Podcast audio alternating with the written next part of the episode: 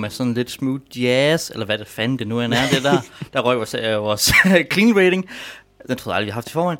Velkommen til øh, Brætspilsklubben på Aarhus Studenterradio. Jeg hedder Jakob. Jeg er i dag sammen med. Du er her i dag sammen med Jonas. Ja, og god eftermiddag. Det er fald eftermiddag her. Det er fyreaften. Vi har det fået, godt. Vi har fået en fyreaften til. ja, øh, det er varmt i dag her i Aarhus. Jeg synes, vi ligger sommeren endelig er kommet til Aarhus igen. Ja, det er rart. Det er dejligt, men jeg, jeg, jeg er ikke klædt langet med skjort og lange bukser og det der. øhm, nå, Jeg- Jakob har haft det lidt hår, øh, Det er hår. overhovedet ikke. Jeg har faktisk ikke. Jeg, jeg, ja. Velkommen tilbage. Jeg er tilbage også. Jeg er rigtig glad for at være tilbage. Jeg håber, I har savnet mig. Jeg har savnet at være her. Jeg tror, jeg ved, Jonas han savnede mig sidste uge, da han uh, lavede interview. For i uge. For uge. Altså, åh oh, ja. ja. Jeg er tilbage. Uh, jeg er stadig jobramt. Det er meget rart. uh, så min mulighed for at optage ting er lidt begrænset, men det skulle gerne falde i hak det hele nu, hvor uh, der er også lidt mere styr på, hvornår jeg skal arbejde, og hvordan det ledes, og vores schedule. Så vi skulle gerne være on week track. Der kommer dog ikke noget øh, klubspil. Det er det, har vi ikke lige tid overskud til. Nej, Øh, så, og fordi udover Jakob han har fået arbejde, så er jeg også ved at skrive eksamen. Ja. Så det er sådan lige... Øh, Ja, så var det andet, vi skulle sige om... Øh, jeg tror bare, det lige sådan var øh, vores intro omkring. Undskyld, vi lige er en øh, uge forsinket, men øh, der sker lige nogle ting nu her, som fedt gør, at... tilbage Ja, i jeres ører. Øh, og inde i jeres kranie, eller hvor det nu er, lydbølgerne går, når man går i sådan et headset, så noget med, så er det jo lydbølger, så det er kranien, der forstærker lydbølger. Ja, det vidste jeg ikke. Jonas det, det er sådan, ja. Okay. Derfor er der sådan en god klang, det er fordi, du får klang inde i de kranier. ja, ja. vel ja. Nå, Jeg hører meget podcast selv. Inden vi skal til at snakke... Vi skal skal snakke hvad skal vi snakke om rigtigt i dag? det, det vi egentlig rigtig skal snakke om i dag, det er, at vi skal snakke omkring Pandemic Legacy. Og så tænker du måske, det har vi da gjort før? Ja. Øh, men nu skal vi til at snakke omkring vores anden del af Pandemic Legacy. Øhm, det første del, der snakkede vi om de første 6 måneder af Pandemic Legacy, og uden sådan super meget vurdering af spillet, fordi vi ville gerne lige spille det færdigt, vi snakkede mere om det. Øh, nu her, så skal vi så snakke omkring den sidste del af spillet, og sådan helt stort, hvad vi synes om Pandemic, og vi synes om Legacy, og vi synes om Pandemic Legacy, og generelt bliver det sådan en øh, ja, vurderings slash analyse af, hvad vi tænker om Pandemic Kritik, Legacy. tror jeg, vi kalder det. Kritik kan vi også godt kalde det, ja. kritik, Jonas, på den her podcast. Nå, en gang imellem da. Nej, nej, det er vi gør. Det er vores formål. Det er vores tilstræbte formål. Yes. Ja. Men inden vi går i gang med det, så skal vi sige noget vigtigt. Jeg, jeg havde lige en... Ja, sig noget, sig det vigtigt. Sig det vigtigt. Det er fordi, at vi har faktisk fået et dansk spil, der er blevet nomineret til Spil de Charles. Uh-huh. Øh, jeg var ved at snakke med Jacob om det. Jeg er ikke sikker på, at det er første gang, men hvis det er første gang, et dansk spil er blevet nomineret, så er det nok den største øh, hæder, et dansk brætspil nogensinde har fået. Ja. Og hvad er spillet? Magic Maze, Som var det spil, vi som havde- Jonas havde øh, designet ind til interview af. Ja. Og Jonas, det er jo ikke bare et dansk brætspil. Det er et brætspil, der er to omgange af workshoppet på indre mindre end festival. Og hans øh, hvad hedder det, debutbrætspil. Og en spillerspil, ja. Det er fandme godt for debutdesigner. Vi venter os store ting af Kasper Lapp. Kasper Lapp, øh, som har lovet at komme tilbage på programmet, når han udgiver et nyt spil igen. Ja, Ja, ja det har de ja faktisk. det har han så. Det har vi on air. Oh, Nej. Det var øh, vores lidt længere... Øh, ja. Ja, og som øh, sidst vi snakkede Pandemic Part 1, øh, bliver der igen en øh, spoiler-free start. Den bliver ikke så langt den her gang. Og så bliver der en spoiler-afdeling. Ja. Ja. Øh, og hvis du ikke hører part 1, kan du godt gå tilbage der. der I spoiler-free snakker vi rigtig meget om, hvad, hvad legacy-format er. Øh, og en masse eksempler. Øh, den dejlige, hvad hedder han nu? Ja, Åh, oh, det er ikke med League. Det er ham den anden. jeg har lige hørt det. Rob, Rob Davio. Ja, Rob Davio. Rob Davio det er en ham, af ja. mine yndlingsdesigner faktisk. Rigtig klog mand. Øh, som har offentligt legacy format øh, om nogle af de kloge ting, han har at sige. Så vi lyder rigtig kloge, fordi vi refererer til ham. Det er faktisk rigtig meget Øh, det, vi gør første episode, ja, ja. og det er vældig sjovt, for han har en vældig sjov historie. Øh, du kan også finde ham selv på nettet. Ellers så kan du høre vores res- resumere det. Og så snakker vi lidt om første del af spillet, og nogle af de ting, der er. Vi kommer til at gentage lidt af det, de første 6 måneder af Pandemic Legacy. Ja, fordi så du kan godt, hvis du ikke har hørt første del, kan du godt høre den her del og sådan have en rimelig god idé om det. Men hvis du Ja. vil have mere baggrund omkring Legacy-formatet og Pandemic, og hvad Legacy-spil er, så skal du tilbage til første episode. Ja. Skal vi så gå i spoilerfrit Ja, territorium? vi, så stadig, vi starter stadig med at ikke at spoil noget for de første sådan, Og hele forresten, en ting. Ja, vi fik så det med, at der ikke er noget klubspil. Ja, der er ikke noget klubspil, Ja, det har var vi en del sagt. af min rant. Bare lige for at der er ikke noget klubspil. Der kommer ikke klubspil næste uge. Vi laver noget andet. Godt så, fordi det første, vi skal snakke omkring, øh, inden vi går ned og sådan begynder at spoil Pandemic Legacy, og mere specifikt Pandemic Legacy, det er, at vi gerne vil snakke lidt mere omkring Legacy-formatet. Og sådan øh, hvad vi egentlig tænker omkring det, og sådan vores kritik af det. Ja, for at sige livet, så er der en grund til, at vi tager det op. Det er, fordi Jonas han har et problem. Jeg har faktisk, øh, ja, jeg, jeg var, nu hørte jeg lige, genhørte jeg lige vores podcast omkring Pandemic Legacy, og jo mere jeg har overvejet det, og jo mere jeg har spillet Pandemic Legacy, og sådan, jo mindre glæder jeg egentlig bare blevet for Legacy-formatet. Jeg synes faktisk ikke, Legacy-formatet sådan, bringer noget super fedt til. Jeg kan simpelthen ikke rigtig forstå, hvorfor at Legacy sådan... Okay, jeg, jeg kan godt forstå, at når du har siddet som designer og tænkt, okay, nu skal vi til at ødelægge nogle brikker i vores spil. Det er nyt, det er vildt, det er fantastisk, det er sjovt. Men hvad det egentlig giver mig sådan gameplay-mæssigt, at jeg skal rive kort over, frem for at jeg bare pakker kortet væk, kan jeg ikke helt se. Og det er så her, jeg vender Har det tilbage. været bedre, hvis du satte ild til det? Måske været bedre, hvis jeg... Nej, det tror jeg faktisk ikke. Det havde hjulpet mig særlig meget. Nej, øh, det er fordi, jeg vil gerne snakke omkring legacy-spil i forhold til kampagnespil. Øh, kampagnespil er sådan noget som Descent Second Edition, hvor at du... Det er også et spil, hvor du ligesom har nogle karakterer, de kommer igennem nogle episoder, de leveler op for eksempel, i, Pande- eller i Descent gør de. Og så når du ligesom har spillet hele kampagnen igennem, jamen, så har du set alt spillet, spillet har at tilbyde, pakket det væk, og så kan du, det ved jeg ikke, sådan, sælge det igen, eller whatever det nu er, du gør med det. Altså sådan, men spillet, tager ikke, spillet har ikke den her permanens over sig, som et legacy-spil har. Men jeg kan så ikke forstå, hvor, altså, for, men det de snakker omkring, når man snakker legacy-spil, så siger man jo, det fede det er, at spillet det husker, hvad der er sket. Men det gør ikke spil i kampagnespil jo også. Det husker på en anden måde. Ja, Ja, men jo, jo, jo, det husker på en anden måde, ved, ved jeg ikke skal putte stickers på mit bræt. Men det er ikke som om, at det synes jeg er sådan super vildt egentlig. De heller ikke de samme ting. Øhm, Nej, fordi øh, jeg synes for eksempel også, at det er rent faktisk, når jeg spiller Descent, skal igennem flere forskellige maps, og jeg har noget mere diver- divers spiloplevelse, end når jeg skal spille, du ved, jeg skal spille Pandemic, og så skal jeg spille Pandemic lidt anderledes, så skal jeg stadig spille Pandemic lidt mere anderledes. Jeg synes faktisk, der er, hvis der var mere diversitet i at spille kampagnespil, der er ved at spille legacy-spil. Øh, Legacy-spil er det her med de små ændringer i, øh, eller i hvert fald især Pandemic, også Risk, jeg ved ikke faktisk ikke med Seafall, om det har nogle større. Øh, de her de små ændringer fra gang til gang, som at spilpladen laver lidt anderledes. Altså det med, at du laver din spilplade om, er det der er. Øh, jeg kan se, jeg synes heller ikke, det er sådan, det, det var sjovt i starten, det er sjovt, så man ser de første par stickers og sådan noget, men det mister altså lidt af Jeg synes, det er ret hurtigt, det mister endda. charmen ved det. Jeg var også rigtig godt lide Legacy-spillet her, men det er ikke fordi, at det er sådan er så fedt at putte stickers på. Jeg elsker bare det, det der med, at spillet bliver mere komplekst, og der kommer nye regler og sådan noget. Men det kan jo også få et kampagnespil, og det er også grunden til, at jeg spillede så meget Netrunner engang, fordi der kom nye kort. Så, så spillet udvikler sig, og man skulle lære nye ting, og det er jo ikke helt det samme spil. Jo, altså det er heller ikke fordi, jeg ikke synes, at ideen omkring, at legacy-spil skal udvikle sig, og det at nu skal du lære nye regler, og det er fedt, det kan jeg godt se, men igen, hvorfor har du ikke du kan også bare lave et kampagnespil, når din karakter leveler op, får du en ny ability, som gør noget nyt. Det er på samme måde, altså det synes jeg er lidt det samme. Men Jonas, hvad, hvorfor vil du have, at det skulle være et kampagnespil? Vil du gerne, øh, vil du gerne kunne spille det en gang til? Øh, altså, grunden til, at jeg gerne vil have... Eller, okay, det er sådan en helt anden øh, del af det. Det er fordi, at jeg har også problemet med legacy-spil. Det er, det er faktisk, at jeg bryder mig heller ikke så meget omkring, det, at det er permanent, det der sker i dig.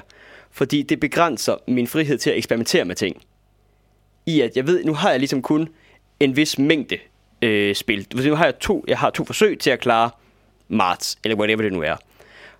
Og okay, jamen hvis jeg kun har to forsøg, jamen så vil jeg jo gerne klare det øh, så hurtigt som muligt, fordi det får jeg bonus af. Og jeg vil gerne klare det så godt som muligt, så jeg prøver ikke at tage andre karakterer med i mit spil, som jeg får lov til at lege lidt med. Det er bare sådan, jeg, Men, men, men ligger problemet så i, hvad, hvad er det? Fordi at du vil, det problem vil du også have, hvis du havde et kampagnespil, hvor du siger, du spiller en kampagne igennem. Øh, det har ikke noget at gøre med klistermærkerne og de permanente ændringer af brættet. Fordi det der også er i, øh, ved Legacy her, grunden til, at du måske ikke har lyst til at spille en gang til, det finder det fede, det er oplevelsen af, at de ukendte. De ukendte er ligesom allerede spoilet for dig. Derfor er det så vigtigt med spoiler-free i Pandemic, ikke? Er det, fordi spoileren vil du lille kun få en gang. ja, du, vil ja, du kan kun få spoileren en gang. Ja, ja.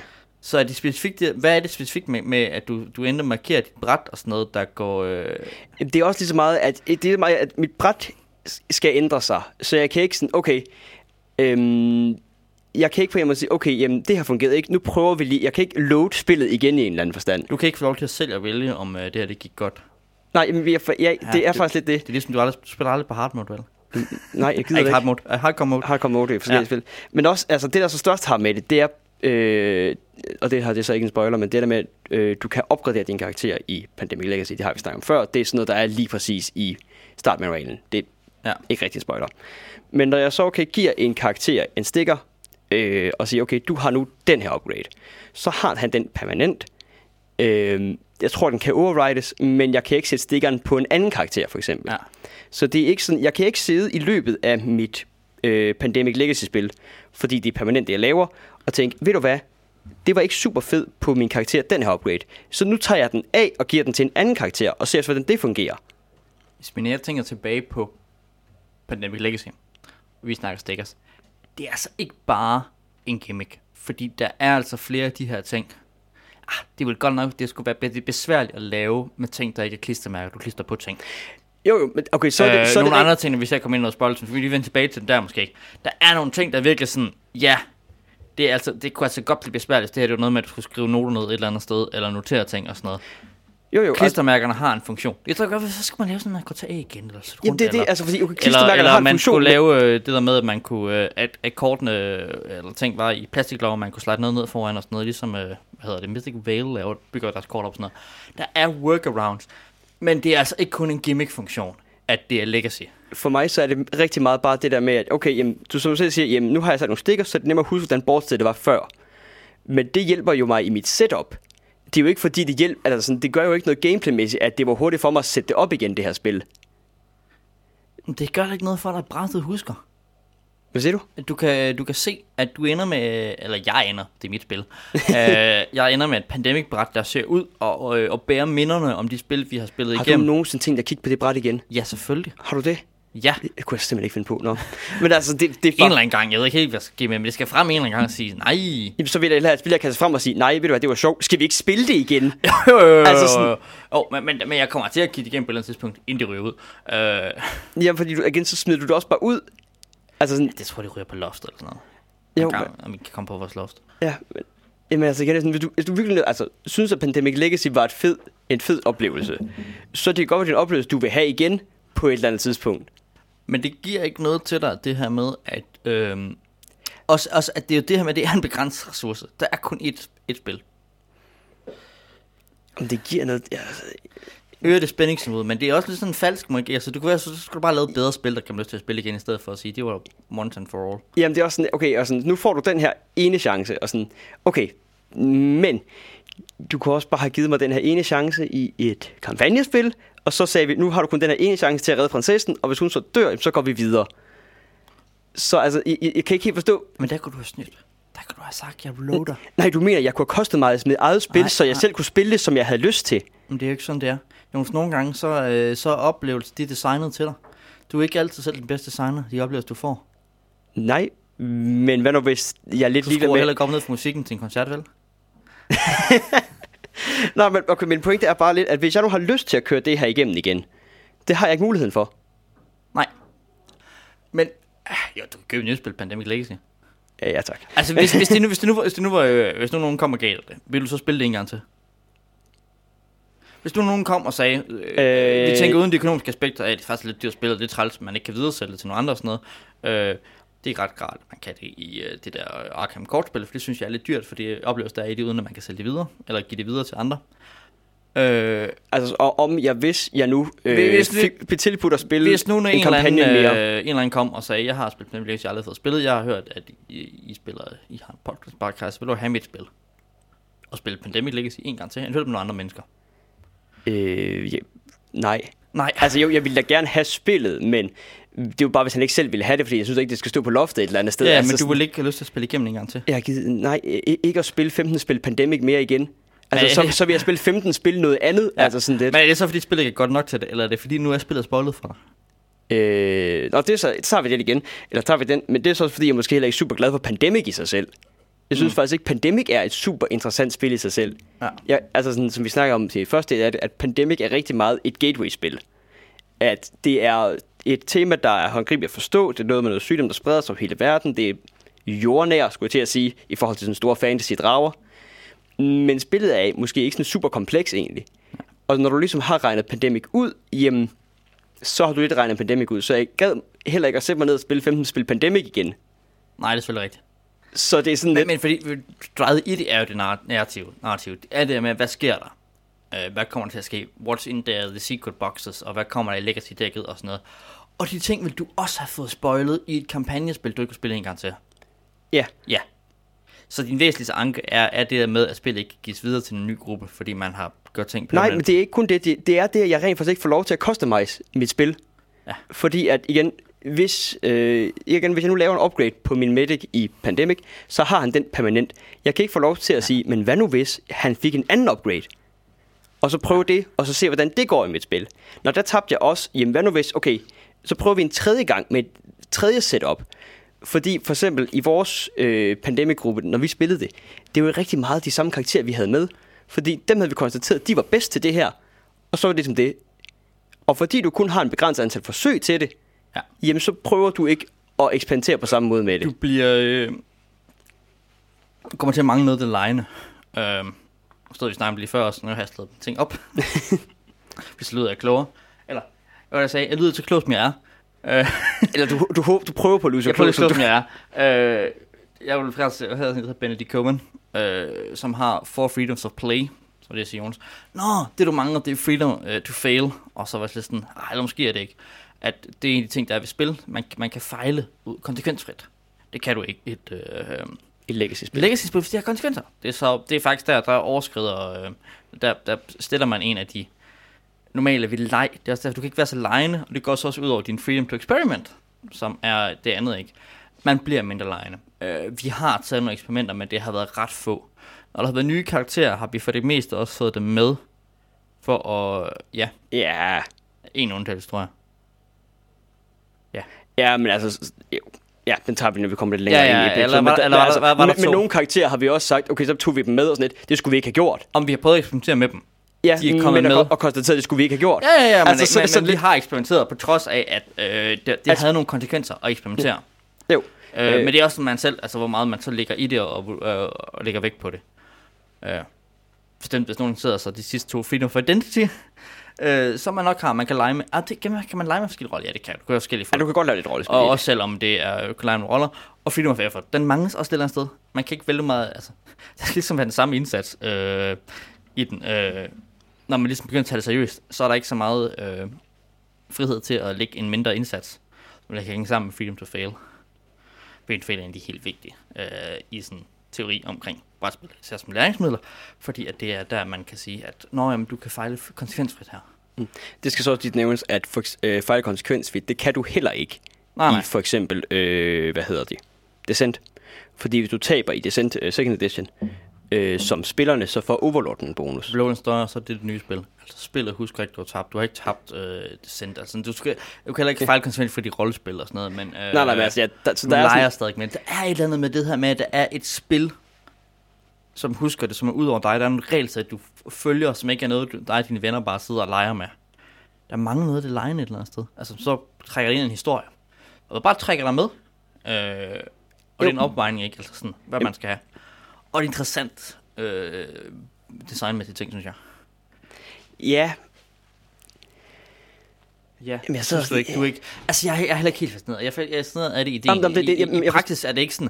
Altså, jeg synes ikke, at øh, Pandemic Legacy er det bedste brætspil nogensinde. Øh, nej. nej. Jeg kan Jeg godt, synes, det er okay. jeg kan godt Øh, forstå, hvorfor hypen omkring det har været så stor. Men efter ligesom at have spillet det noget mere, og sådan haft det i, Den- den i, mest i hype- lang tid, Ja. øh, så mister det altså også sin glans ret Vi hurtigt for skulle have mig. haft en tredje spiller i vores øh, spilgruppe med herind, fordi det er hende, der er hype omkring øh, øh, Pandemic mest. Ja, det er faktisk rigtigt, ja. Hun er hype, men hun elsker narrativer. Ja. Ja. Det er fint nok narrativer. Ja, narrativspil er fint. Jeg kan gerne have narrativ, så kan jeg læse en bog. Ej, jeg synes, ej, jeg skal også til at sige, altså jeg synes, nu går vi godt nok, ja, nu tager vi lige alle fire verdenshjørner i den her øh, segment her. Men narrativet også er, du kan sagtens lave et narrativ i en pandemic, øh, ved at du ligesom har de her karakterer, og du har noget udvikling i det, og igennem det her legacy, at du giver, nogle gange giver dine karakterer og sådan. Der er muligheden for det, men det narrativ påvirker ikke rigtig mit gameplay. Nej. Power of naming, det er nice. Altså, de er navne, vores karakterer har navne og sådan noget, og vi husker dem, og der er nogle narrative mo- momenter, der er mere eller mindre scriptet i spillet, som der er heller ikke, der er ikke noget, øh, der er ikke noget emergent øh, Ja, det hedder det på dansk. Lad være med at bruge det ord. Emergent. Tak for det. Emergent. Der er ikke noget emergent i... Uh... Der er ikke nogen, der forstår det ord. Der er ikke nogen, der gider det. Nå, Jo, det, det mind. betyder emergent. Uh, gameplay, der er ikke noget, der, der fremkommer uh, af selve... Altså, narrativet er ikke emergent. Narrativet er scriptet i Pandemic Legacy. Uh, der er ikke alle de her uh, vilde bolle, der flyver rundt i luften og ender med, at folk får forskellige oplevelser. Det er den samme historie, du spiller igennem. Det er en interaktiv, mere eller mindre interaktiv novelle, ikke? Eller sådan noget andet. Uh, lidt ligesom uh, at spille uh, de der... De computerspil der. Uh, Telltale-spil. Som også Nå, ja, okay, ja. ja. som faktisk ikke er nær så fri, som, man, øh, som de ser ud til at være. Finder man ud af, når man spiller flere gange. Øh, ja. Er der andet, vi har? Jo, altså, Legacy er det her med, at der kun, den kun resetter lidt, eller der er nogle ting, der andre reset, gør, at hele den narrative struktur faktisk er lidt mystisk. Altså, hvorfor er det sygdommen lige pludselig igen tilbage næste måned, og sådan noget. Øhm, yeah. Men i det hele taget er Pandemics narrativ måske lidt mystisk. Hvorfor er man sådan en superhelte-team af sygdomsbekæmpere? Øhm, ja. Ej, jeg vil sige, Pandemic Legacy forsøger jo faktisk at lave et narrativ. Det kommer det vi gør lidt med det kommer, men der er noget med det mekaniske, der ikke rigtig passer ind i narrativet. Hvorimod Descent, Carter, der, tager du ned, der tager du dit loot med fra den ene dungeon, og tager alt dit loot med for en gang, køber ned, du skal gå ned i en ny dungeon.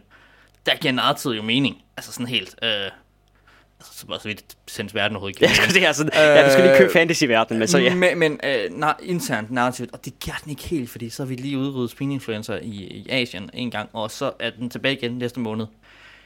Så også fordi det er, det, med, det er kun en måneds mellemrum.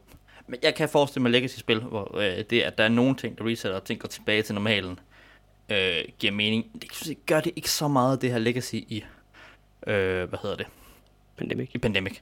Jeg tror, Sifa har sådan noget, at det er en gang per generation, man spiller, hvis nok. Der går der 20 år imellem hver spil, øh, internt i verden eller sådan noget.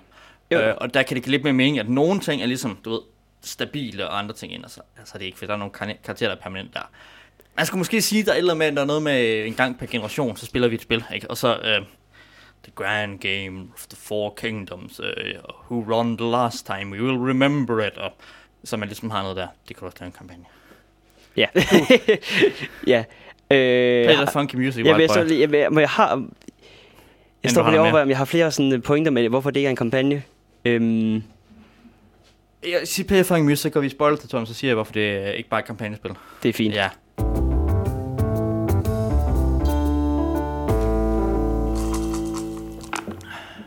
Her kommer spoiler warning. Spoiler warning. Det er da utroligt træls, det der. Nå. Ja, så øh, har øh, alle folk haft lidt tid. 1, 2, 3, 4. Spoilers. Øh, okay, der er nogen, som snart vi stikker os og sådan noget. Øh, nu går vi i spoiler-territorium, sådan lidt løst. En af det. Øh, fordi jeg synes, det er sådan noget som equipment stickers. Og øh, ja, der er ikke noget equipment der. Det forklarer vi lige om lidt. Øh, equipment stickers øh, er rigtig godt til at vise, at det var fandme være svært at lave, Øh, uden at det var, det var stickers. Det kunne du lave det der med, det jeg refererede til. Det med, Plastiklommerne. Plastiklommerne, ja. kort og sådan noget. Det er bare sådan en, en elegant ting, der er med designet, hvor det ikke bare kun er en gimmick. Det her med, at kortene faktisk ændrer sig. Uh, equipment stickers er sådan nogle uh, kort. Nu for, for, nu er det jo faktisk også forudsat, at I uh, kender Pandemic. øh, basisspillet. Uh, Det har det generelt været, men ja. Ja, ja men, men, men især nu, øh, for nu snakker vi om alle de ting, som Legacy-format gør ved Pandemic. Øh, at der er de der kort, som er de her, hvad hedder de, bygkort, playerkort, hvad hedder de egentlig?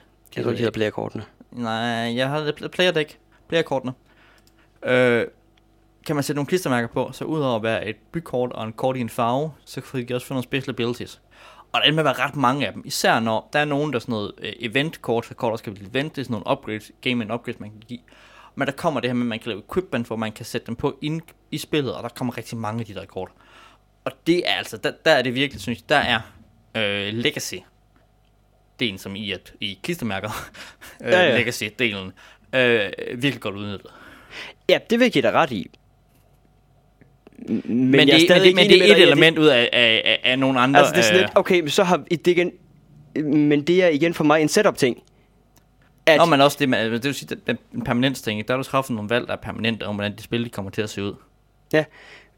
Men kunne det ikke også bare have været, at du har et loot deck, som du sammensætter i en eller anden forstand? Jo. Som du også, altså sådan... Fordi igen, ja, du får ikke mulighed for at eksperimentere med det her. Nu sætter du en sticker, og så er der permanent en sticker på det her kort. Men hvad nu, hvis jeg gerne vil have haft det på en anden en, til en anden spil? Jamen, det har du ikke. Bare ærgerligt sådan, boy. Livet kan heller ikke reloades. Det kan det sagtens. Ja, det er, det er, den, det er, jeg tror faktisk, det der irriterer mig allermest, det er netop den her manglende lyst til at eksperimentere. På grund af alt, hvad jeg laver, det er permanent, og jeg kan ikke tage det tilbage. Og det, som du siger, det er, der, det er der jo nok en værdi i. Det er der nok også nogen, der synes, der er en fantastisk god, fed værdi i. Og at øh, det spil, der kommer af, at jeg skal på en måde permanent tage ansvar for mine handlinger, frem for at, når det gik ikke lige, nu kan jeg bare lige prøve igen. Det kan godt være, det skaber en mere form for spænding i spillet. Ja. Men det er jo netop en af Brandy Cohens øh, pointer, det der med, at det er en af de fire freedoms of play, der forsvinder. Freedom to experiment forsvinder. Du kan ikke bare også komme konsekvenser af failures og sådan noget. At det ændrer ved nogle af de her ting, man forstår ved, hvad et spil normalt gør, og hvorfor spil er gode. Altså det er som på, hvorfor det er for et player fit, at de har de her elementer i det. Ja. Yeah. Cool. Uh, jeg tænker, vi lige... Uh, nu har vi snakket meget uh, fastløst. Vi prøver lige at komme uh, helt til, hvad det egentlig er for nogle mechanics, der kommer i Pandemic Legacy. Ja. Uh, og Take her, it away, white boy. Ja, der kommer lige først, uh, hvis I har hørt første del af det, så lige en gentagelse med, hvad der kommer de første 6 måneder. Og så går jeg lidt mere i dybden med, hvad der kommer de sidste 6 måneder af spillet. Pandemic Legacy handler omkring, at uh, der er en sygdom, der hedder Koda, som udvikler sig.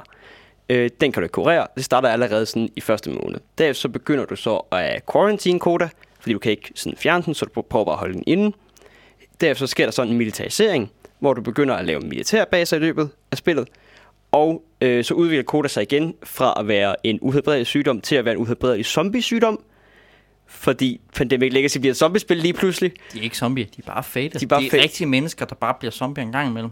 Husk det, når du skyder dem. Husk det, når du skyder dem eller kaster granater på dem, fordi efter det, så begynder du nemlig at kunne øh, lave equipments. Og det er det, Jacob snakkede om, med hvor du kan begynde at opgradere nogle af dine playerkort, så de ikke, så de ikke kun kurerer sygdommen, men også kan gøre noget andet. For eksempel være et granatbælte, der kan slå zombierne ihjel.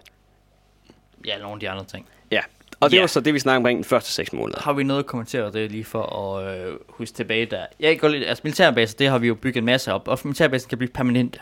Og der er også et, øh, udover at øh, legacy-formatet øh, ændrer sig lidt, altså der er også nogle ting med, at øh, der kommer nye goals og nye karakterer ind og sådan noget. Gå tilbage og hør den første øh, del af vores podcast. Eller, ja, hvis du vil vide mere øh, om det. Part 1, hvis du, hvis du øh, helt også på, hvad vi snakker om, og ikke selv har spillet Pandemic Legacy. Øh, ja, at, at der er den her militarisering, vi begynder at bygge det her permanente netværk af militærbaser op. Og, øh, og sådan, det der sådan skete, det var der vi var øh, sidst, da vi snakkede om det, nu er det ligesom fået styr på. Vi havde vores ingeniør med, han var med i nogle spil, for at bygge noget militær op, øh, infrastruktur op permanent. Ingeniøren Alf. Ja. Han var på, øh, altså. Og det er så også der, ja, lidt narrativ ja. med, at vi lavede... Men det kunne du også fede i kampagnespil, der havde han også haft et navn. Øh, ja. ja. Og så fik vi bygget de her militærbaser op. Ja. Øh, og det, jeg tror bare, det vigtigste, man kan tage de her seks måneder rent narrativt, det er, at der sker en militarisering af det. Der kommer militærfolk med, og øh, vores scientists får også et øh, ruinrulle i militær, øh, så hun også skal flyve mellem militærbaserne og sådan noget. Og øh, alle de sejle ting. Øh, Colonel øh, Sanchez, Colonel Sanchez ja. øh, kommer aldrig rigtig så meget i spil. Øh, hans evne til at skyde zombier, det var ikke helt populært. Øh, men det er så tilbage til noget med, at for lige ud den pointe med, at vi snakker om, at det er de samme karakterer, der kommer med. Det er også noget at gøre med, at også kommer ind, som jeg glemte at nævne, det er, der kommer relationships. Øh, han glemte at nævne, fordi det ikke står i vores noter. Og det kommer i februar allerede. Ja, at karakterer får forhold til hinanden, der gør, at de har bonus, når de er i samme spil. Det gør så også, at vi fik noget i det samme team, fordi at det var simpelthen, øh, finde finder ud af, Scientisten er super vild at have med hele tiden. Øh, især når hun var kombineret med en anden karakter øh, som Grøntans Specialisten, øh, som også var en nice karakter i sig selv, og derudover så kunne øh, de give kort til hinanden, når kun en af dem var i den rigtige by, i stedet for de skal stå begge stå i den samme by. Det er super vildt evne for Scientisten at have, at have en, træde, en anden spiller, hvis godt du kan få bare ved, at en af jer er i den rigtige by. Øh, og det bare gjorde, at sådan, ja, okay, de to øh, er bare med nærmest hver gang. Det var jo. Og når få spil ikke er med, udover at, at Grønspecialistens evne til at sætte Quarantines, øh, et sted på mappet, den der Global Reach, også super nice. Så det var Daniela og Claire. Ja. Øh, skal jeg, nej, jeg venter med min kritik af, hvad hedder de? Af hvad? Øh, relation, relation, relationship, wow. Jeg, Snakker jeg for hurtigt? Nej, det var bare lige mig, der lige... Øh, jeg glippede lige et øjeblik. Du, jeg sagde, at problemet med relationship er jo, at de, de, de gør, at de samme karakterer kommer Ja, præcis. øh, Og- og- i spil, ja, fordi og at det er de så- har opbygget de der bonusser til hinanden. Yes, og det der så også var med det, øhm, igen, øh, freedom to experiment, når du først har sat de her relationships, og dem får du sådan, altså du kan sætte dem en gang, når du begynder at have den her karakter, og så kan jeg ikke ændre dem igen. Det vil sige, at hvis vi nu ikke havde startet med at lave den her fede kombo, hvor vi gav kort til hinanden, så havde vi aldrig nogensinde kunne få den. Ja. Og det er så også det, jeg synes, en del af det her spils sværhedsgrad ligger også i, hvor godt eller hvor god du er til at regne spillet mechanics ud med det samme, du får dem præsenteret, og hvor god du er til at udnytte dem med det samme. Ja. Fordi hvis du nu ikke har spillet super mange brætspil, eller sådan måske ikke lige har tænkt, ah, det er super fedt det her, jamen så fik du bare aldrig nogensinde muligheden for at opdage det. Ja. Og det er, sådan, ja, det er endnu en ting, jeg ikke prøvede mig så specielt med det her sådan fuldstændig permanente setup, der kommer med Legacy. Nogle gange synes vi faktisk, vi er lidt for smarte. Vi har regnet alle tingene lidt for godt ud, ikke? Jamen, der var, øh, og det Men var nogle ting bare, "Åh, det er sgu nærmest broken, det her. Øh, Og det var nemlig fordi, da vi kom Skal vi til, komme til næste juli, måned? så nu begynder vi. og snakke om det her minigame, vi aldrig rigtig fik spillet, fordi at vi bare øh, breakede det. Ja, fordi, Mere eller mindre, ikke? fordi i juli og resten af spillet, der begynder du at have et lille minigame, der hedder, at du skal searche efter ting. Øh, det er fordi, du begynder at lede efter kuren til Koda. Øh, sådan rent narrativt. Øh, og det har noget at gøre med, at du ligesom skal, der er nogle forskellige, alt efter lige hvem det er, du leder efter, og hvilken måned det er, og sådan, så er der lidt forskellige regler til det. Men det handler basisk omkring, at du skal smide øh, et kort i samme farve, som den person, der er væk, er i. For at sige det meget, meget nemt. Og ellers helst den, det kort, der har den rigtige by, som den by, du er i. Ja. Øh, men det der så er, når du får de her equipment, så får du også soldieren, og soldieren har evnen til at samle equipment op. Hvilket vil sige, jamen, vi havde bare en soldier, der brugte et kort til at lede, og så samlede han kortet op igen, og brugte kortet til at lede, og sådan. Så det var bare sådan lidt, okay, jamen det var egentlig ikke rigtig noget spil, det her med at search, fordi det gjorde han bare i løbet af to ture, og så var det klaret, fordi der ikke rigtig var nogen udfordring i det. Man skulle ligesom ikke derned og sådan noget. Det var så meget øh, mystisk narrativ også, da han skulle search på en... Øh, øh, hvad hedder det? Han skulle finde en, fa- han en, skulle en, finde en research station for at finde scientisten. En research station i koderamt område, der var ikke nogen. Så han satte en øh, midlertidig op og øh, begyndte at lede efter hende der. Jo, jo, men det kunne han bare gøre, fordi jamen, han kunne blive ved med at samle midlertidige research op, sætte dem op, og så bare lede efter hende. Vores soldier, han, han, han var sjov. Øh, det var jo øh, det var Mad Jack. Øh, opkaldt efter Mad Jack Churchill. Hvis jeg går ud Mad Jack Churchill så slår ham op. Han er crazy. Det var, det var Mad Jack også. øh, Ja, og jeg, jamen, jeg tror, jeg har sagt det der med, at sådan, hvis du ikke lige havde regnet ud, at Madjacks evne til at samle equipment op, og evnen til at searche, bare gjorde, at han var et must-have, når du skulle klare search objective, så havde det her spil pludselig været meget sværere. og det var lidt, altså, det var lidt for gamey. Det var det, jeg læste tidligere. Det Ja. var lidt for gamey. Det der med, at lidt for gimmicky, lidt for gamey, at åh oh ja, men så putter vi Mad Jacks. At Mad Jack tager det kort, som den der by, han er i, han skal bruge, det er, så er der et stykke equipment på den. Lige meget hvad det er, det er ligegyldigt. Nu gør han det et stykke equipment, for så kan han discard det ved at, øh, at spænde det på search, og så kan han samle det op igen. Sådan, er altså ikke helt balanced det der. Synes jeg ikke. Det var sådan lidt, øh, der, der, der hackede vi spillet lidt. På sådan en meget gimmicky måde. Ja, men altså, det virkede, altså, men jeg sige, var aldrig i tvivl omkring, at det måtte vi godt. Ja, ja, altså vi har ikke brugt nogen regler. Øh, sådan, nej, nej, fordi der er ikke noget, altså du, det er, at jeg ikke må samle equipment op, equipment kort op, og jeg må koste en equipment stikker, på hvilken by har lyst til, ikke? Så der er ikke noget, der kan gå galt i reglerne. Nej. Øh, og, og, og man, man discarder jo kort, det er heller ikke noget med at put them aside from the game, øh, altså sådan, når man searcher og sådan noget. Ja, ja. Så ja, det var, hvad der kom sådan af ny øh, minigame, som ja, vi måske ikke var super imponeret af. Jeg synes, det var, det havde, det var noget potentiale, øh, men, men vi, vi fik øh, gimmicket gamet os øh, vores vej ud om det. Jamen, jeg synes, det var sjovt, at der kom det her ekstra minigame. Ja. Men at vi så... Jeg ved, jeg, jeg synes, det er mærkeligt at sige, at vi aldrig fik udnyttet det, fordi vi udnyttede jo netop altså minigamet sådan... Ja, vi, vi, vi spillede lidt for godt. Vi spillede det på en måde, som ikke sådan helt... Ja, det er meningen, at ligesom, der skal være forskellige karakterer, når man samler godt. Så skal man ned, så skal man search, så skal man alle bidrage til den der search, ikke? Vi har forskellige bare... Nej, nej, vi sendte øh, øh, Matt Jack øh, ud, fordi han kunne samle det rigtige kort op igen, og så øh, klare searchen på to ture. Og så var alting bare løst. Ja, ja, og, og at det så var et objektiv i en af de der sådan, ja. øh, tre objektiver, man skulle klare. At det ligesom ikke særlig, var særlig svært, gjorde måske også, Nå, at... men Jonas, da vi kom til den sidste search, efter, øh, eller ikke den næste sidste, faktisk, for vi havde ikke Magic hele vejen med os, var? Nej, og Nej, det er så fordi... Jonas, hvad, vil du fortælle, hvad der skete med Magic? Jamen, det er det, der egentlig sker Vil du med spille musikken? Øh, jeg har ikke musikken klar lige nu. Nej. det er fordi, at øh, som en enkelt... tredje akt nu. Nu kommer vi til tredje akt. Tredje akt. Det er fordi, September. som et enkelt, øh, som en upgrade, du kan få øh, i løbet af spillet, det er, at du kan få et øh, paramilitær escort. Øh, og hvad den egentlig gjorde, det gjorde, at du kunne slå nogle zombie ihjel. Det er ikke super Vi vigtigt. var så super, jo, vi var så super excited, at vi lige havde fået den og havde givet Magic den. For Magic, Soldieren, han tager ikke øh, øh, skader af at være nede ved zombier, så han skulle bare rende rundt og skyde alle zombier med hans paramilitary escort, og alting så bare genialt ud nu, hvor vi kom til september. Fordi i september, der sker tredje akt, hvor du finder ud af, at øh, hele spillet er du blevet snydt. Det er et øh, plot twist. Øh, du er blevet forrådt. Der er nogen i den her verden, der har slappet koda ud. Der er nogen, der prøver på at overtage verden igennem sygdom og frygt.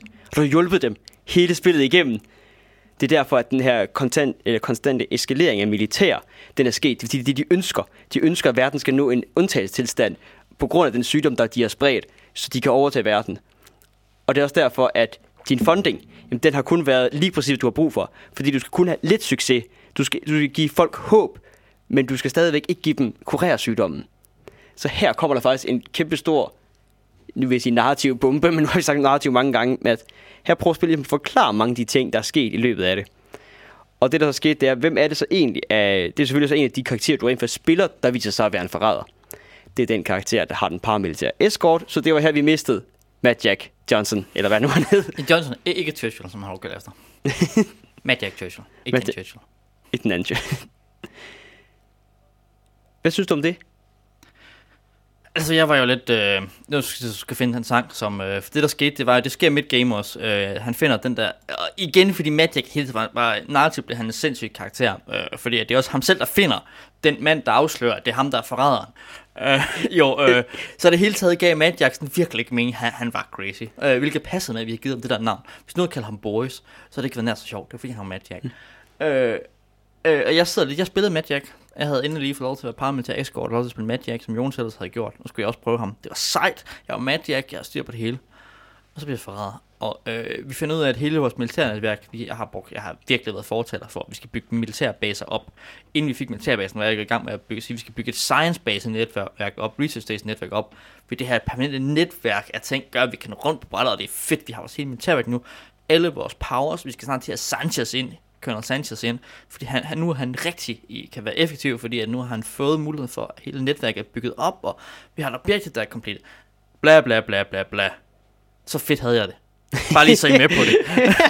øh, og så, øh, så forræder han, og jeg kan se, at sådan, jeg, jeg tror, Jonas og øh, min kæreste, de er sådan lidt emotionelt ramt af, at det var noget forræder iblandt dem under i Magic. Jeg sad og var ked af, at nu skulle jeg spille Civilian. Øh, Og ikke have nogen evner. som øh, de, kald, de øh, mobbede mig og kaldte mig civilian hele tiden. Jeg insisterede på, at jeg hedder altså Bob.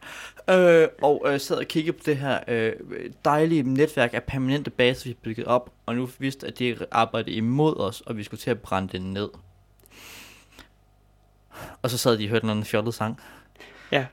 Jeg finder den ikke. Du finder den ikke? Jeg finder den ikke. Nej, så må du synge. Jakob han ville virkelig gerne have, at vi skulle synge forræder som skare, fordi at det...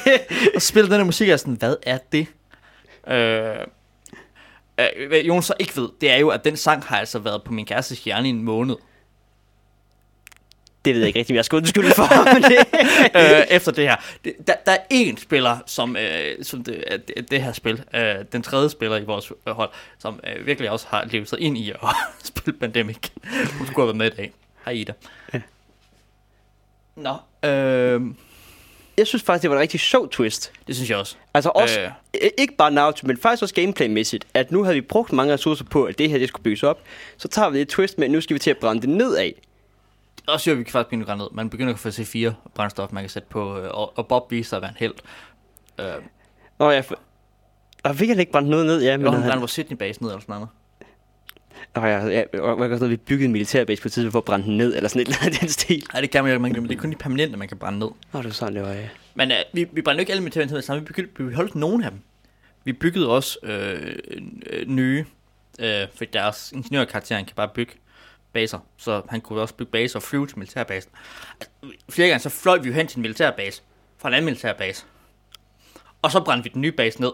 Altså sådan, når vi er nede i slutspil. Okay, nu der er et objekt, som er militærbase ned i et spil. Okay, det kan vi nå nu.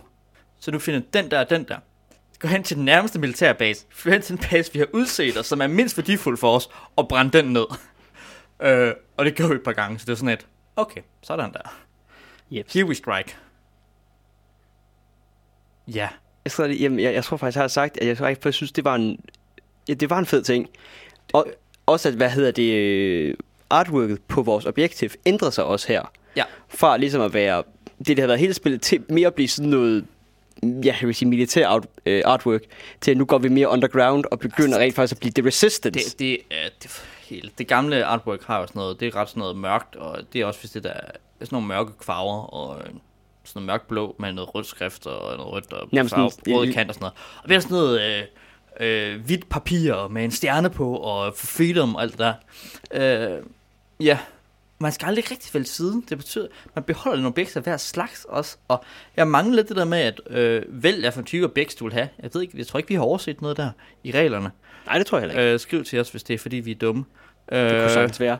Men altså, vi havde åbenbart også overset en regel, som aldrig blev vigtig for os. Øh, at vi overså den. Men hvad at, var det for en af dem? det kommer ikke tilbage til. Okay, cool. At, at objectives der, de er, øh, har forskellige farver, men det kommer aldrig i spil rigtigt, at man skal stoppe med at klare, at man, man, skal, man skal ikke vælge side. Man skal, du, skal, du skal blive ved med at klare sygdomme. Ja, Altså ja, men du skal ikke vælge side. Altså, du, kan, du kan ikke få lov. Du bliver The Resistance-agtigt, ikke? Du kan ikke få lov til at vælge narrativt, at du øh, stager med The New World Order og øh, synes, det er fedt. Fordi nu er det øh, kommet så langt ud, at det eneste at gøre, det er at blive ved med at arbejde inden for militæret. Øh, fordi ellers så går verden under i zombier. Øh, faded. Ja. øh, I Faded, det er ikke zombier, det er Faded. Altså, fordi vi kommer så langt ud, der er ikke andet at gøre nu. Vi er nødt til at samle sig. Nej, nej, nej, det er det ikke. Øh, mange til at brænde ned og sådan noget. Men, men der mangler lidt et eller andet, sådan en eller anden crossroad øh, etisk øh, beslutning. Og så begynder at tænke over, at, øh, hvad for nogle valg du har taget, om øh, hvordan zombierne faktisk virkelig noget mennesker, og øh, få det lidt dårligt med dig selv. De smider jo heller ikke atombomben, men Nej, vi fik, atom, vi fik atommoden, eller fik atommuligheden. Det nuclear option. Vi satte på et tysk kort, fordi at, øh, det betyder, at Tyskland fik atom. Jeg tror, vi satte det på S'en, ja, så Tyskland kunne få... Øh, Uh, ja. øh, ja. Nej, Det er meget sjovt, men det er meget sjovt, at nu, lige nu har jeg det meget sjovt med at kan record nogle ting i Pandemic og sådan noget. Det er sjovt at fortælle war stories omkring det, og det er også nogle af de bedste momenter, vi genfortæller nu. Det har ikke været lige sjovt, så sjovt hele tiden. Det er fedt. Det har nogle gode highs i det hele taget. er det? Og så har det en masse sådan, der er ikke nødvendigvis er lås, men sådan nogle... Det er da okay at spille lige nu, ikke? Jamen altså, hvor, hvor jeg, det der, vi argumenterer for, der bliver det mest af bare at spille Pandemic. Ja. Hvor. Pandemic er et fint nok spil, men Også på gang jeg er lidt træt. Skal vi lige snakke lidt om Pandemic, hvad, hvad der er galt med Pandemic? det kan vi godt gøre. Især i forhold til Legacy. Det nævnte jeg også sidst. Jeg har noget Jarl Brockmore her. Øh, jeg har nu øh, døbt det Koda-problemet. Øh, fordi det er det der med, at der er en sygdom, der er værre end de andre. Og det gør, at setup'et, og hvordan det der øh, epidemic deck ligger, simpelthen kan, altså sværhedsgraden er variabel afhængig af, hvordan det der dæk er blevet blandet, og meget variabel. Fordi en sygdom er værre end de andre. Øh, så det kommer meget an på, om du får Koda-farverne, Øh, hvis der kommer de der tre, to eller tre kort, du vinder i starten, hvor der kommer tre cubes, så er blevet til fatal figures, øh, eller der kommer ingen af dem, og der kun kommer to egentlig, egentlig som gør rigtig meget for sværhedsgraden. Øh, på sådan en måde, der er variabel, bare vil være sådan et terningkast. Når den her gang, der, øh, Der skal I have det svært. jeg tror, vi på et tidspunkt nåede til at spille et spil, hvor det er bare det der dæk, og så kom Epidemics'ene hurtigt ind, og vi trak nogle gule kort fra bunden. Gul var vores Koda-farve. Øh, fra bunden, og jeg bare sådan sad og regnede bagefter. Nej, vi kunne ikke have vundet. Øh, især ikke med det kolde karakter, med. Der, vi snakkede sidst, der er nogle gange, så synes man lidt, at når vi har tabt nogle af spillene, at vi har tabt, fordi vi har taget de forkerte karakterer med. Og så er det lidt uheldigt med dækket. Ikke fordi vi har gjort det forkert i spillet. Øh, det er den oprindelige strategi, der har været lagt forkert nogle, nogle gange. Jeg tror simpelthen, der er jo sådan, nej, vi kunne ikke have vundet det her. Øh, jeg, sad, jamen, jeg, jeg sad kan du huske det? Jeg sad sådan, nej, det var bare dækket. Ja jo. Lad os spille igen. Øh, vi tabte på det, og det var bare dækket, der sagde, jeg tabte. Altså, der kunne vi, men det er sådan, så kunne vi måske, okay, så kunne vi sende nogle folk nedad til zombierne, men så får de scars, og det er sådan, og du kan alligevel ikke stoppe nej, dem jeg sådan rigtigt. dem. Altså, jeg tror, jeg sad og regnede lidt på det og talte sådan lidt. Nej, og vi fik jo ikke engang to omgange. Nå nej, for, ja, vi tabte et spil, inden jeg fik min anden tur på et tidspunkt. Ja. Det er rigtigt. Eller sådan, eller vi fik, eller vi fik din tredje, og vi har, en, en, en altså fået tre ture eller sådan noget. Og du Nej, nej, nej, nej. Jeg, jeg havde ikke fået Ja. min anden tur. Ja, Jeg, og det var virkelig og havde ikke det fået det der anden med, tur. at det der dæk bare øh, popper zombier ud, i stedet for alle de almindelige cubes, som vi kunne have klaret. Ja, det er faktisk rigtigt nok, ja. Og det er også lidt problem med pandemi, og det er især, når du spiller Legacy-spil. Og især når Koda-sygdommen er meget værre end de andre. Hvis alle sygdomme bliver lige slemme i op og ned, ikke? Altså, sådan, altså nu, nu er alle fire sygdomme forfærdelige, ikke? Øh, så lige meget hvad for nogle, det er det der med, at det betyder noget for en fag, du trækker. Det betyder rigtig meget for sværhedsgrad af det enkelte spil. Der er også nogle spil, der er sådan, "Ah, det gik godt nok nemt, men vi tager heller ikke nogen af de der zombier. Jo. Nå ja, det var derfor, det gik så nemt. Ho, ho, ho. Altså sådan, øh, ja. Ho, ho, ho, ho, For, ho. for, forestil, når, du, når du snakker om dig selv, forestil dig dig selv ofte sige hu, hu, hu. Nej, det er fordi, jeg er ved at læse Hogfather. Der siger døden, ho, ho, ho, hver sætning. Øh, fordi han øh, lader han, en julemand. Det var et tidsspor. Åh, oh, ja, det, nej. Ja, den skal vi give på det sidespor der. Den kunne vi godt... Nej, øh, væk fra det, væk fra det. Ikke for det. Uh, uh, jeg vil lige nævne uh, den regel, som de har misforstået uh, åbenbart, fordi nu er jeg ved at høre um, Papstinenser. Papstinensers uh, podcast, som vi måske engang kommer på, hvis de nogensinde får lavet det episode redigeret og smidt op. Uh, ja, de snakker om, der, to om de snakker, de har mistet en af de her tre værter, ikke? Uh, de har spillet hver for, for sig. Er det ene, de som, jamen øh, det der med, at byer kan blive faded, andre byer end dem, de oprindelige farve kan blive faded, og så kommer der også zombier der det er jo sådan vist noget med, at når man så trækker nye, øh, man sætter, laver setup og sådan noget, og trækker kort for at få de der byer, så kommer der ikke zombier på dem i starten af spillet, så kommer der bare almindelige cubes. Så det der faded markers er egentlig bare for at huske, at de engang har været ramt af faded, som så får betydning i forhold til, når man skal vaccinere den del af akten, vi ikke er nødt til endnu. Øh, eller den akt, vi ikke er nødt til. Akt, slut, slut, slut, slutspillet. Øh, og det er sådan, at det virker da mystisk. Sådan havde læst vi det ikke. Det blev aldrig rigtig et problem for os, fordi der var kun én by uden for det oprindelige område. Nogensinde. Det var ikke bare Chicago, der Chicago. Øh, på om var sådan noget øh, Afrika og Sydamerika. Øh, der nogensinde blev ramt af fede figures udenfor.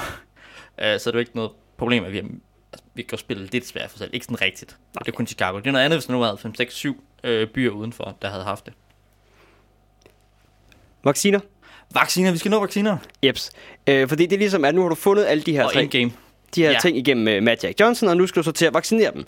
Øh, det er fordi, du brænder militærbaserne ned, så begynder du så at bygge vaccinestationer i stedet for. Vaccinestationen producerer piller, og så går du ligesom hen. Øh, vaccinestationerne med pillerne kan også godt slå zombierne ihjel, godsøjne, fordi de kurerer dem, og så bruger du så også en pille på at kurere byen. Du får en ny karakter, der er god til det, og det er sådan igen, det passer fint med hele akten med, at koda er blevet værd, værd, værre og og nu er du endelig nået punktet, hvor at nu er du blevet resistance, nu bekæmper du det, og nu kan du fjerne det efter alt, hvad du har fundet. Øhm, og det er så egentlig endgamet, og så får du sådan nogle, det er også her, du får nye objektiv, hvor nu skal du, skal du stadigvæk kurere sygdommene, kan du egentlig huske det? Stadig fin kur. Det er, Stadig først, det er først til december, hvor alle objektiver skifter ud, at du får to nye objektiver, hvor du ikke skal kurere sygdommen. Ja, men altså, kurerne, ja. for får du, nemlig, altså får du så, så fjerner du selvfølgelig objektet med, at du skal til at quarantine, du fjerner objektet med, at du skal til at bygge militærbase, du får et nyt objekt med, at du skal til at øh, kurere byerne permanent, så der ikke længere spawner øh, figurer, eller der bare faktisk ikke længere spawner noget i dem, fordi nu har du ligesom kureret sygdommen, så Ja. er der ikke mere en sygdom der. Og det er sådan set, og det er så de sidste del af spillet, der går egentlig går med at kurere sygdommen, Så og er så, alle bokse åbnet, og er undtagen boks øh, 8 boks af Fame, som uh, vi ikke åbnet, mens Ja. vi spillede. og så når du til december, hvor du så øh, gerne skulle have kureret det hele. Ja, og- men i december, der er det så det, så bliver alle øh, dine objectives, normalt, de bliver smidt ud. Der kommer to objectives i december kun, øh, som er to nye, som er to ret svære. Der kommer en ny search, hvor i stedet for at kurere sygdom, så skal du indlevere, øh, eller sådan, skal du indlevere en masse kort i forskellige farver dertil. Øh, det var lidt mystisk. Jeg var ikke helt begejstret for, hvordan den var bygget op, fordi jeg synes, den første gang tabte vi lidt på grund af uheld, af i hvordan vores kort dukkede op, øh, og sådan noget. Øh, også fordi der er nogle equipment, som er rigtig gode til at search med, som ikke dukkede op for os. Binocularsen, som kan springe to år, som sådan, sådan noget fem kort hver i sig selv, og sådan noget. Øh, længere historie. Den kommer, som du skal klare, og så skal du ud og quarantine. Jeg kan godt lide, at du skal ud og, øh, ikke quarantine, øh, Kurere. alle byerne. Øh, det andet search, det er sådan noget med at for at prøve at finde øh, øh, den hemmelige ekstra lager af den nye kodevariant, og springe det i luften, så verden ikke går under alligevel. Øh, den der search var jeg ikke helt vild med. Øh, Jeg synes, det var lidt sjovt. synes du, det var sjovt? Jeg synes, men jeg synes, det var lidt sjovt, fordi at nu var den, at nu havde de første fire searches været sådan, lidt det samme, bare du kan gøre det et andet sted. Hvor, okay, nu har vi et sidste uh, endgame, vi smider objektet væk, og nu får du en search, men det er en lidt anden search, end det du har fået før. Nu skal du ikke længere kurere sygdom, nu tager vi en af de helt grundlæggende ting i Pandemic og laver dem om. Ja. det synes jeg faktisk er interessant. Ja. Så jeg kunne egentlig ret godt lide det. Men Ja. Ja. Så tror jeg først, fordi først kan vi spille igennem sådan, ah, det var altså bare uheldigt. De der binoculars, om, om de dukkede op, betød en del og sådan noget. Hvis vi stadig havde haft Madjack med, så den search godt nok været nem. Hvis ikke det han havde været forræderen, Soldieren, så han bare gået sammen binoculars op igen. Åh oh, ja. Ja. ja, ja, Ja. Så sådan, Ja, det er lidt broken, det der. Øh, ja.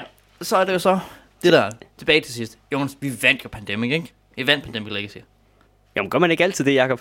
Nej, det gør man ikke. Ikke Legacy. uh, vi har faktisk også været gode i det hele taget, synes jeg. Vi, vi har tabt ret få kampe, og uh, klaret os godt, og har ikke lært founding. Vi har været gode til at spille det her spil. Og Øh.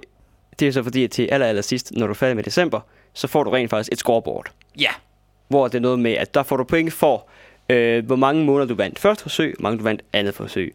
Hvor let Riot, der er gået i dine byer, og hvor mange ting du har fundet via din egne search, og hvor mange search du skulle have haft hjælp til at finde. Og hvor mange militærbaser du har brændt ned. Og det gør så, at du får en eller anden skala fra 0 til 1000 point. ja. Og det er så delt op i, jeg kan ikke helt huske det, men jeg tror, var det fire stadier med noget med fem eller sådan noget. ja, tror jeg. 200, 4, 6, 800 og ja, noget i den stil. ja der. jeg tror, det er måske på 200, så bliver det fem stadier. Ja. Øh, og vi endte på ikke det højeste stadie, men det næsthøjeste stadie. Tæt på. Tæt på. Det var noget, hvis vi havde hus, eller hvis vi havde tænkt på, at Hvis jeg brændte den sidste militærbase ned, så har vi fået de, de der 60 bonuspoint fra brændte militærbase ned, og så vi kommet op. Så vi har sådan 50 point fra. ja, og grunden til, at vi ikke brændte militærbase ned, var fordi, vi havde ikke længere objektiv til det. Så vi gik jo ikke ud fra, at det betød noget. Vi vidste ikke, det var vigtigt. Nej.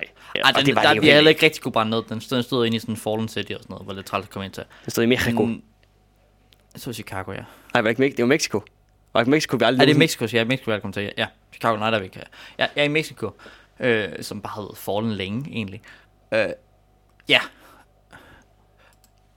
Øh, men ja, ikke, lit, ikke legendary achievement, men øh, disaster avoided øh, et, et, et, uh, achievementet. Ja. Og det, ja, synes jeg egentlig var, altså, Det var en sjov, ikke? Der var meget af de der point, der lå i, at man, man klarede sig godt i december.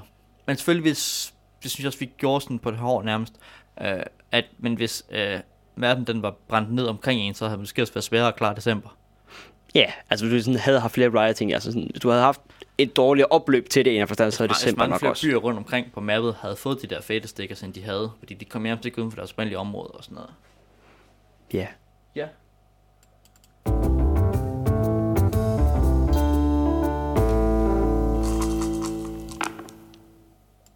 Fordi vi er faktisk ved at nærme os, vi snakker en time. Ja, jeg vil så, lige nogle så vi skal nemlig lige have de sidste pointer med her nu. lige noget, jeg vil øh, nævne. Øh, Nogle ting, der ikke skete i vores spil, som vi har været at åbne de sidste boks. Øh, fordi vi var nysgerrige. Eller var der mere, du vil sige om de ting, vi har lavet? Øh, bare, du snakker bare lige Jeg først. snakker lige. Fordi der er to, nemlig øh, der er Team Bravo-agtigt, som er sådan et kort, man kan skrabe, hvis det går helt af helvede til for en. Og der er den sidste boks, boks 8, Box of Shame, så taber fire spil. Øh, og Team Bravo, det er noget så simpelt som, at hvis du ikke har åbnet boks øh, 7 på et eller andet tidspunkt i spillet, og fundet vaccinestationerne, så kommer der et newzealandsk team, tror jeg de var, og har fundet det for dig. Nej. øh, og det giver minuspoint til sidst, men de har fundet det, så du har de her vacciner til øh, december eller sådan noget. Ja, så du kan spille dit spil Du færdigt. kan spille spillet færdigt, så vaccinen faktisk når at dukke op, inden du er færdig med spillet. Øh, og det andet er, hvis du ser de der fire spil træk, og din funding går op hver gang for det, så får du også sådan, egentlig en boks, jeg lidt under over, hvad der, øh, fundet over, hvad der var i den, fordi det så ikke så vildt ud, men alt nok alligevel. Der lå bare tre kort i. Det var det eneste, der var i boks 8. Tre kort. Øh, der stod, ej, der var et fjerde kort med en tekst på, så men der stod tre kort, du kunne lægge i dækket. Øh, som er sådan tre kort på i dæk, som er events, men er one-time events. Så du skal ødelægge, når du har brugt dem. Og et eventkort, de der event, hvad det hed, de gør, at du ignorerer en epidemic phase i et spil. Så det er nok også dem, der siger, at ah, ah, ikke epidemic nu. Den her gang, så bruger vi en af dem. Så du skal gerne kunne vinde nogle spil på dem, udover at du så har fået en masse funding. Ja. Men jeg ved ikke, hvordan de fungerer i balance til spillet og sådan noget. Nej, jeg Og tror... Jonas, hvor er det sidste epidemic kort? Det ved jeg ikke. Har har vi bare fået et væk? Øh, jeg, jeg, jeg jeg, tror, har, jeg har bare åbnet boksen smidt epidemic kort ud, fordi epidemic trackeren går længere op, end der er epidemic kort.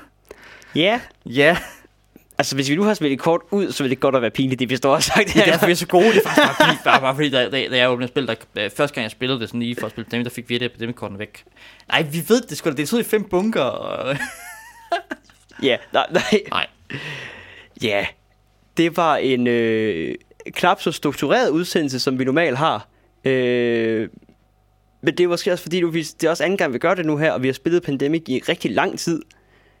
Og havde rigtig mange ting, vi gerne vil sige om det. Jeg synes, vi føler vores flowchart rimelig godt. Jo, det er fint. Altså igen, jeg synes måske stadigvæk mere, at øh, Legacy-format er en gimmick til i hvert fald Pandemic-spil, end det måske er til et kampagnespil. Jeg ved ikke, men så mange af de andre, øh, måske er Seafall bedre som Legacy-format, øh, da du har en verden, der udvikler sig, men øh, det vil jeg ikke Hvad er Jonas, skal vi spille Season 2 også? Skal vi det? Altså nu har jeg jo hørt noget om, at det måske faktisk er sådan, at man Season 2 Pandemic uh, Legacy faktisk ikke rigtig er Pandemic. Uh, at det er, jeg hører lidt de 70 år efter, uh, man starter ude på havet, uh, og zombierne har overtaget uh, alt indlandet og sådan noget, så det kunne godt være, at det faktisk er et re- relativt uh, gennemgående redesign af Pandemic, i stedet for bare at starte i Basis Pandemic, og så bygge uden på det. Men så var det sagtens, at vi skulle prøve det. Altså, og, det og det kan være, at det gør nogle ting ved, øh, hvordan Pandemic spiller, og løser nogle problemer med det. Mm. Jeg har så til sjovt, altså sådan. Jeg, jeg, jo, men jeg... Øh, og jeg synes ikke, jeg har øh, spildt de penge, øh, jeg har spildt efter Pandemic Legacy. Øh, selvom det var lidt dyrt. Jeg har fået min oplevelse ud af det. Jo, jo, altså, det er også når vi har spillet det spil, ja, 15 gange, 16 gange, hvor mange millioner gange endte ja, med. Ja. Altså, det er også jeg synes også, det er mange spil egentlig, ja. for et enkelt brætspil. Det er, ikke, det er langt fra alle mine brætspil, jeg har spillet så meget, som jeg har spillet Pandemic. Men det er så også, fordi det vil man også gerne spille til ende, i en anden forstand. Ja. Fordi det konstant byder nye ting ind. Øhm, jo, det kan godt være, altså, fordi det er jo også, altså hvad skal man sige, i hvert fald til sæson 1, jeg ved ikke, om det er gud for det er det samme, der har signet sæson 2, at det er jo nogle ret talentfulde designere, ja. der er inde over det. Og igen, at hans Pandemic-spil ligesom lidt var hans sådan andet øh, legacy-spil, og okay, her går jeg sådan, jeg presser lidt til min comfort zone, uden helt at gå ud af den. Det kan godt være nu, hvor han selv har lavet Seafall også, at nu, okay, nu prøver vi sådan at gå helt ud fra den, og stadig lidt pandemic, men måske leger lidt mere med formlen. Fordi det var måske noget af det, jeg savnede. Det var, at jeg måske synes, jeg spillede for mange gange pandemic, og måske ikke synes, pandemic er så super sjovt igen. Så jo, det kan godt, at vi skal spille det. Nu må vi se, hvornår det udkommer. Soon? Soon? Det sagde vi også, da vi gang lavede først. Jamen det tror jeg, det de siger, fordi det er, det, det, der er sendt nogle øh, designdokumenter til Kina, øh, og så, øh, så sker der mystiske ting, så bliver det trykt på et eller andet tidspunkt, når det når fremad i køen. Så skal det shippes, hvilket kan tage alt mellem en måned og, øh, og et halvt år, hængelig af, øh, hvor meget kø der er, og mange, mange folk strækker. Nå oh, ja, det øh, på forskellige tidspunkter, og hvor der lige er plads på et eller andet skib. Ja, så Final Thoughts og på... Øh... Jeg tror, vores Final Thoughts var, at altså, det er ikke fordi, vi fortryder øh, at spille Pandemic. Jeg synes, det var en fed nok oplevelse at prøve. Jeg er rigtig glad for, når man sådan, skal stå og snakke design. Nu har jeg også prøvet Pandemic Legacy. Ja. Øh, jeg køber ikke helt hypen. Og jeg vil sige, ja, det gør jeg heller ikke. Det er ikke, det er ikke verdens bedste brætspil. Øh, det er det altså ikke. Jeg ved ikke, hvad brætspil er, men det er ikke Pandemic Legacy. øh, jeg tror måske heller ikke, det er Twilight Struggle. Øh, det ved jeg ikke. Det har jeg aldrig prøvet. Det har jeg ikke prøvet. Det skal vi snart på en gang. Jeg har prøvet Labyrinth. Ganske gold white. Nå. Øh, jo. Vil du øh, lukke af for os så i dag? Ja, hvad er det, vi plejer at sige? Du, øh, du er nået helt hertil gennem spoiler-sektionen og alt muligt, så hvis du ikke har gjort det allerede, så må du godt øh, finde os på iTunes. Øh, abonner der, så du behøver et andet sted. Det er fedt at have flere followers på iTunes, det gør vi for mere synlighed. Du må gerne give os et 5 stjernet review eller 4 stjerner, så jeg synes, vi er helt så gode til en 5 stjerne. Lad være med at give 3 stjerner. Du, du, du synes, at vi er 3 stjerner, hvis du er her, vel? Uh, hvis du er nået hertil, så er vi ikke 3 stjerner værd. Du bliver lige underholdt en hel time. Det kan vi ikke få 3 stjerner for, vel? Det, altså, du gider ikke at høre det på noget en time, hvis du bare synes, det, det er en lidt. Du gider ikke at høre snakke i en time, hvis du synes, de kunne snakke til 3 stjerner. Uh, eller så gør du, giver til 3 stjerner. Alle reviews tæller. Uh, så giver til stjerner os, hvad vi gør galt. Uh, hvorfor jeg er en kæmpe nar. Det ved jeg jo godt, jeg er øh, nogle gange skal jeg bare bruge for nogle flere grunde til det. Øh, ellers så øh, dine venner, der øh, siger, jamen jeg har ikke iTunes, øh, vi er på Podcast Addict, øh, som er en okay øh, podcast-app til øh, smartphones, der ikke er Apple-telefoner. Ja. ja. Farvel og tak for den gang, og vi ses om en uge til et eller andet. Øh, når du hører det her, så må du godt uh, skrive på Facebook. Det kan vi finde ud af nu, før vi mødes næste uge. Hvad vi ens... Ej, det har vi nok. Vi finder ud af det her over weekenden. Uh, jeg ved ikke, hvad vi skal snakke om. Uh, Nej, det finder vi ud af. Jeg skal spille noget brætspil og noget rollespil i weekenden, og se på nogle folk uh, slås i uh, rustninger. Jeg tror, jeg skal skrive eksamen. Ja. Så, nej. Nogle af os har det sjovere end andre. tak for denne gang.